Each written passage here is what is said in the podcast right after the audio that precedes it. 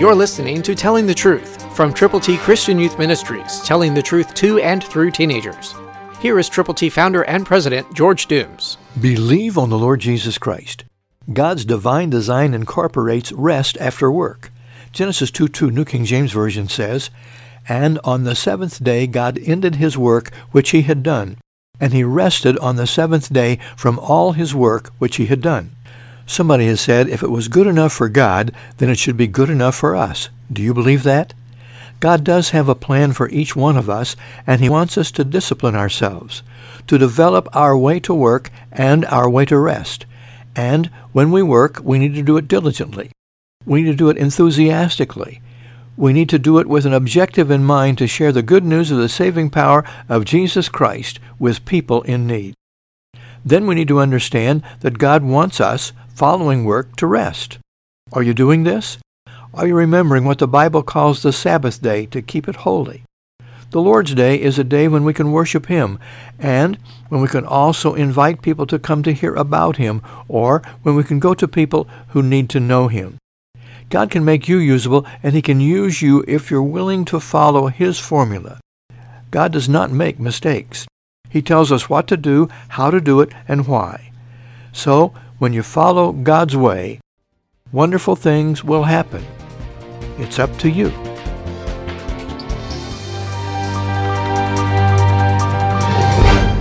Then God blessed the seventh day and sanctified it, because in it he rested from all his work which God had created and made. Genesis 2:3, New King James Version. Have you ever heard anybody say, "Oh, I just don't have enough hours in the day. There aren't enough minutes in the hours." But God has worked it all out so that everyone equally, everywhere in the world, gets 60 seconds in every minute, 60 minutes in every hour, and 24 hours in every day, 7 days in every week. 6 days should be enough to try to accomplish all we want to for God's glory. And on the seventh day, let's stop. We haven't created the universe like God did, but He stopped after doing all of that. And so it comes time for us to rest a while, and then to get ready to go, to hit it hard, to move ahead to share the gospel of Christ with people when we're ready. Yes, God wants to make us usable, and He wants to use us. But one of the ways He can do that is for us to listen to what He has to say, to obey His teachings. So work and then rest, and watch God take those days of work and multiply them in the hearts and lives of people. Yes, time is fleeting, and it seems like it's so short. But God knows what we should do with what we have, so let's do it. The people I know who accomplish the most in their lives are those who pay attention to what God has to say. He says work and then rest. Listen to Exodus 29, New King James Version. "6 days you shall labor and do all your work." There's work to be done, there's a world to be won, but we need to work out the time frame so that we are doing what we need to do, when we need to do it, with whom we need to do it, and then when we have done it, we need to stop and thank God for what has been accomplished. Rest, and be ready to go again. When the rest is over, God wants each one of us to pace ourselves and to plan our work and work our plan.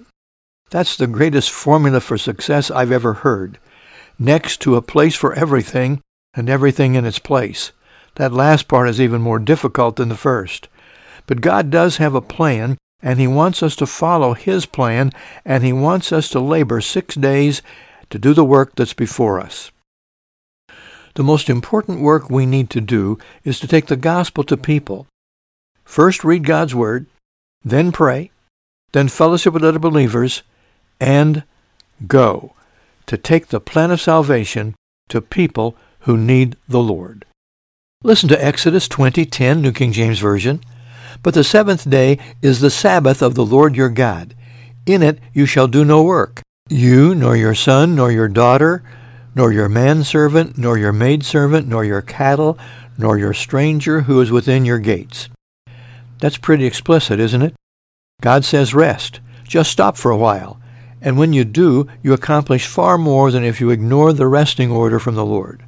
My dad worked in a shipyard during World War II, and every Monday morning they would have to correct the mistakes that were made on Sunday because the men were so tired and they were not supposed to be working 7 days a week. but they had to because that was the order that was given, and took all day Monday, almost every Monday, to correct the things that were messed up on Sunday. And as Dad said so often, if they had just stopped for a day, we wouldn't have had to do so much work over, and it's much more difficult to do it over than to do it right the first time. So pace yourself, do it God's way, and watch Him bless you abundantly when you do what He wants you to do the way He wants you to do it. Know this, when you get in tune with the Lord, wonderful things can happen.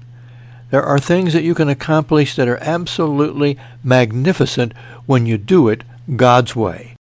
The Holy Spirit inspired Solomon to impart wisdom through Proverbs. And Proverbs 16:26, New King James, is no exception. Listen, the person who labors for himself, for his hungry mouth drives him on. One of the things that is so fascinating to me is how practical the Bible is, time after time after time. And there are times when we look around us and say, what's wrong with our world? And then we understand people are not listening to the Word of God. They are not doing things that God says to do. And as a result of that, we have chaos and we have difficulties everywhere. But when we understand that working is a very important part of living, then we get what God is telling us, that we need to be driven to do the things that need to be done simply to feed ourselves and our families, to take care of the necessities of life. One of those necessities is spiritually growing in Christ to the degree that you and I want to share our faith in the Lord Jesus with people who need to know Him. Because if you don't, if I don't, who will? It becomes our responsibility as well as our opportunity to take the glorious gospel of the Lord Jesus Christ to people who need the Lord. To be diligent is the opposite of being slothful. Proverbs 18:9, New King James, says, "He who is slothful in his work is a brother to him who is a great destroyer." You see, when you're not diligent, when you're slothful, lazy, irresponsible, lackadaisical, it's bad news. And someday you are going to regret that, as is everyone. But you can switch from being slothful to being diligent. The beginning point is to pray. God, help me be all I can be, all I should be, all I need to be to glorify You, to be helpful wherever I go, with whomever I am involved. God will make you usable, and He will use you if you are willing to go to Him for the guidance, for the direction, for the helpfulness that He will make available to you. So don't be slothful in your presentation of the gospel. Be careful, be diligent, and take the gospel to people who need the Lord. Make sure you know the plan of salvation. We have God's ABCs we would like to send your way so that you can give them to people. They are all Scripture. They are all based on the plan of salvation that God has provided. So, write for yours and then share them. Again, the number to call is area code 812-867-2418. Listen to Proverbs 21:8, New King James Version. "The way of a guilty man is perverse, but as for the pure, his work is right." What a vast difference. Guilty man is perverse. Pure man, his work is right. God wants us to be pure in our thoughts, in our actions, in our responsibilities. Not guilty because of doing things that were wrong, or not doing things that we should have done that we knew we ought to have done. So don't be perverse. You don't have to be guilty if you do right and get the job done that's before you. Be pure, be righteous, be holy, and know that your work will be right. There is work to be done. There are folk to be won. And we have said this so often, God depends on people just like you and me to accomplish His purpose. So will you first pray diligently and ask God to make you usable and then to use you to work with others, to share the gospel with those who need the Lord? Pray together. Read God's Word together. And then do what the Lord Jesus Christ tells us to do. What Jesus said to do about the gospel is to go. Go to everybody, everywhere, beginning where you are right now, this very day.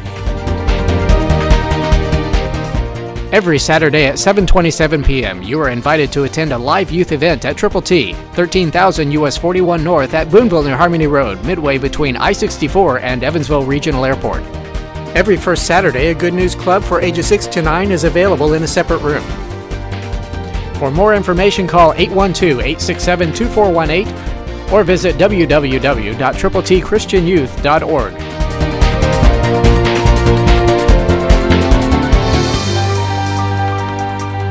Together Toward Tomorrow Prelude.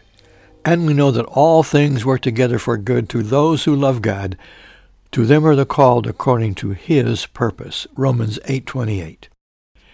Together Toward Tomorrow is a look at who did what, when, and where in youth evangelism in America. But this is far more than a history book. Since the past is prelude to the future, this can be a guide to keep evangelizing youth.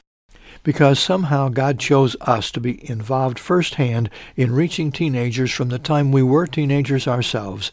These are background notes about our heritage, indicators of ways God prepared us to be involved in interdenominational Bible-based ministry, sharing principles learned and applied.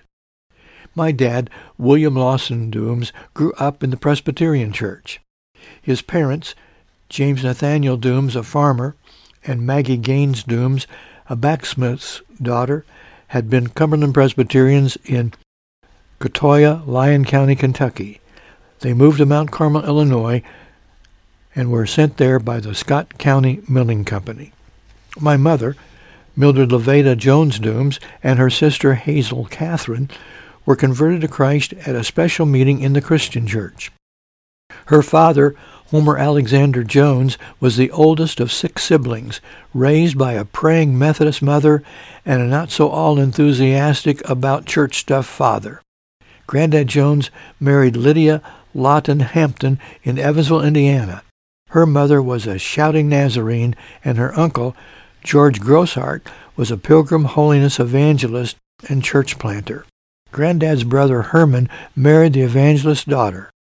Their sister Hazel became very active with the Church of God, Anderson, Indiana. Granddad was working at a furniture factory and was genuinely converted as he knelt on a gangplank between 2 buildings. He and my grandmother were baptized together in the Ohio River and became active at 12th Avenue General Baptist Church. Granddad Jones taught a Sunday school class of boys, and many were led to the Lord, and 5 became ministers. Granddad also served as Sunday school superintendent.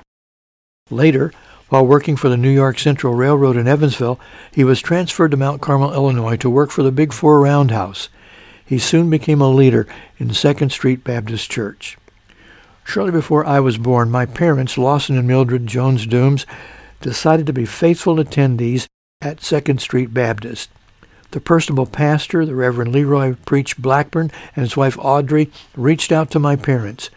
When I was 2 weeks old, my parents took me to church, and I continued being there virtually every Sunday and Wednesday, and about any other time the doors were open. There are no happenstances in God's scheme of things. My dad often said, God enjoys playing checkers with his favorite people. He moves them wherever he wishes. Jumps some off the board who have finished the race or messed up, and kings those he trusts. This is our personal look at the exciting story of youth evangelism.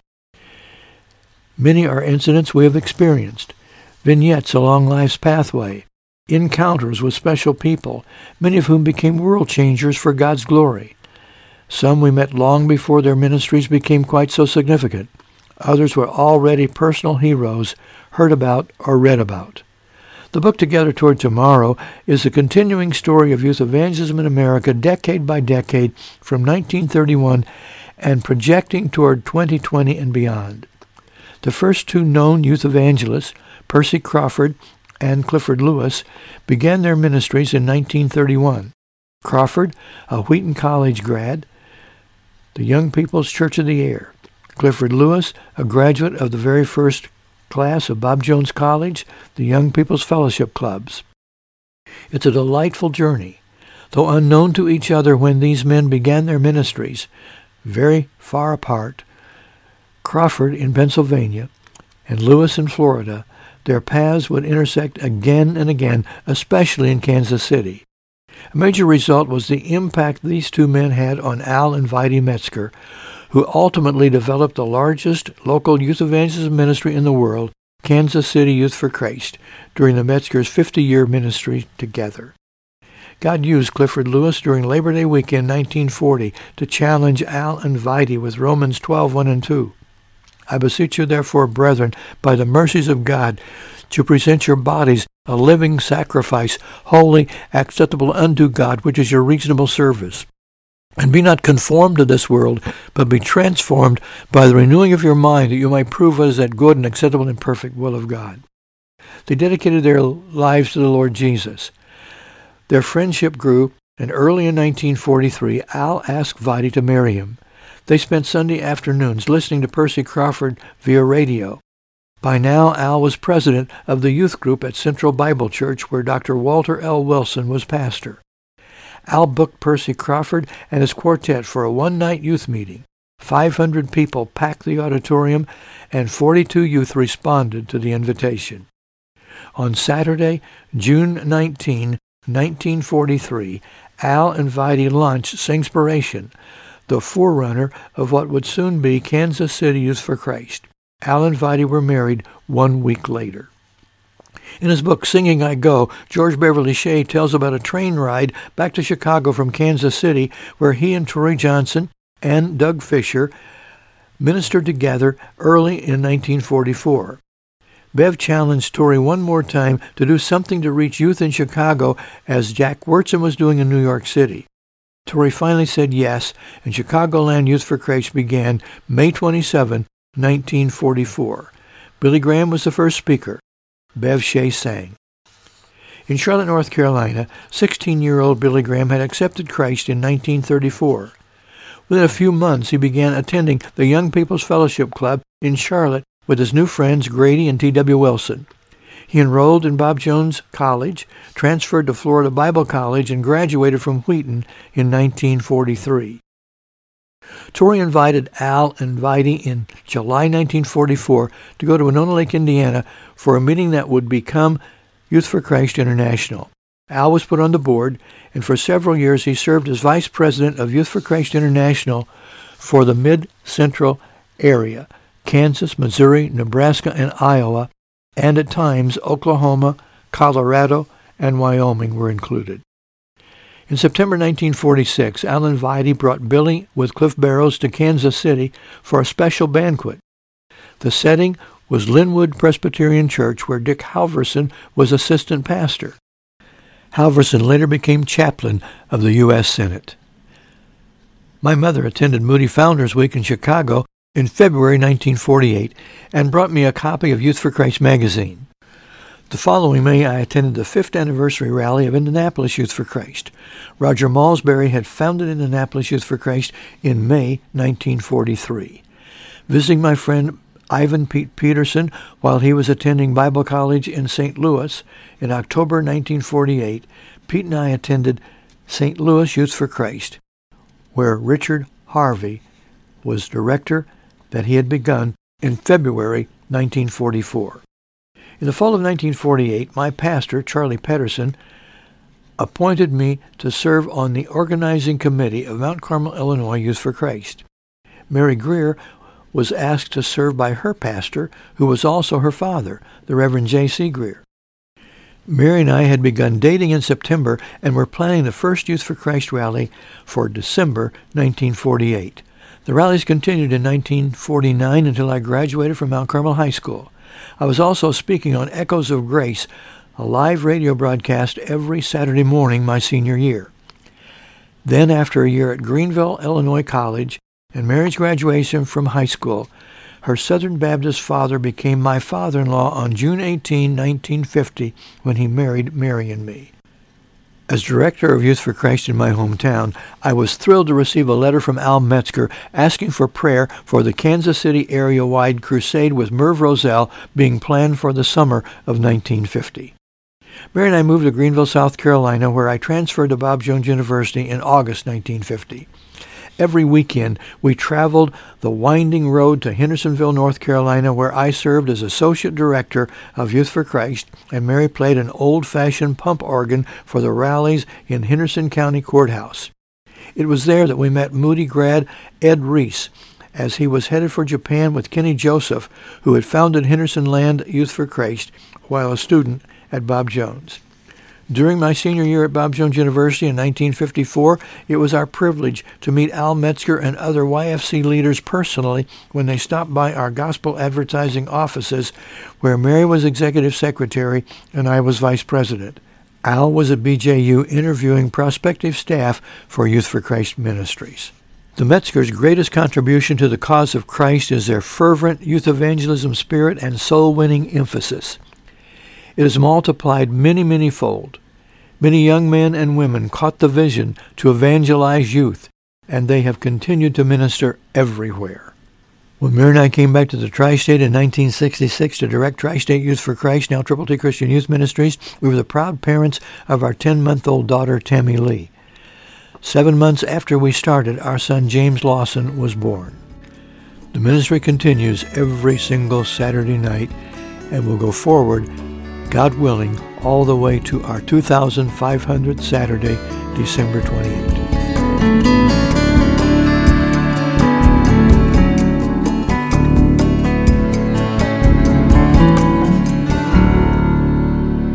The Circuit Riders are here. Come and join us tonight at Triple T, 727. It will happen, and we are excited because this group of young people are representing the Motorcycle Sunday School mission.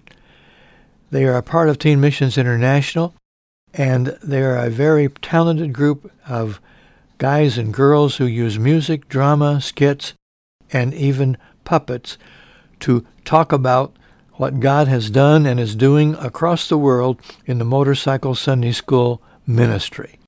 Following the old-fashioned style of horseback circuit preachers of the past, like the Wesleys did, the Motorcycle Sunday School mission takes the light of the gospel to those who are waiting to hear, using motorcycles instead of horses.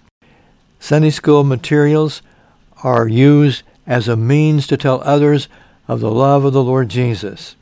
Currently, there are 125 Sunday schools in 7 different African countries.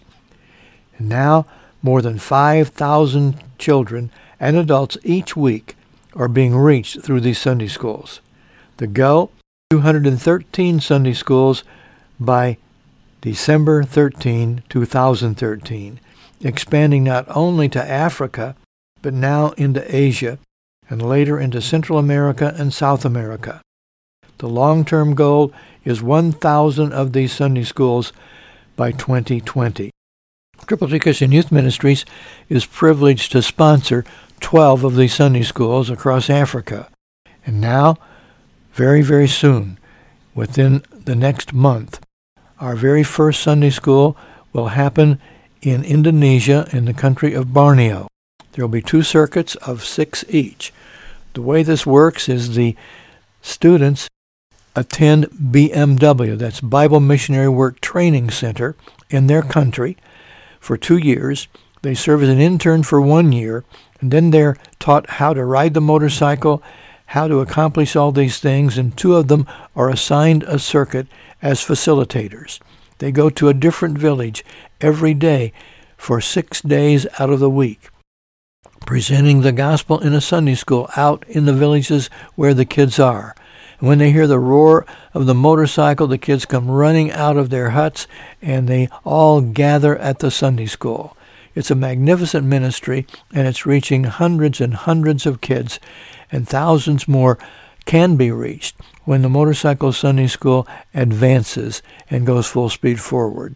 We're delighted at Triple T Christian Youth Ministries to be a part of the Motorcycle Sunday School mission, Teen Missions International, and what a delight it has been to host the Youth Evangelism Association 40th Anniversary Convention and Youth Workers Intensive Training.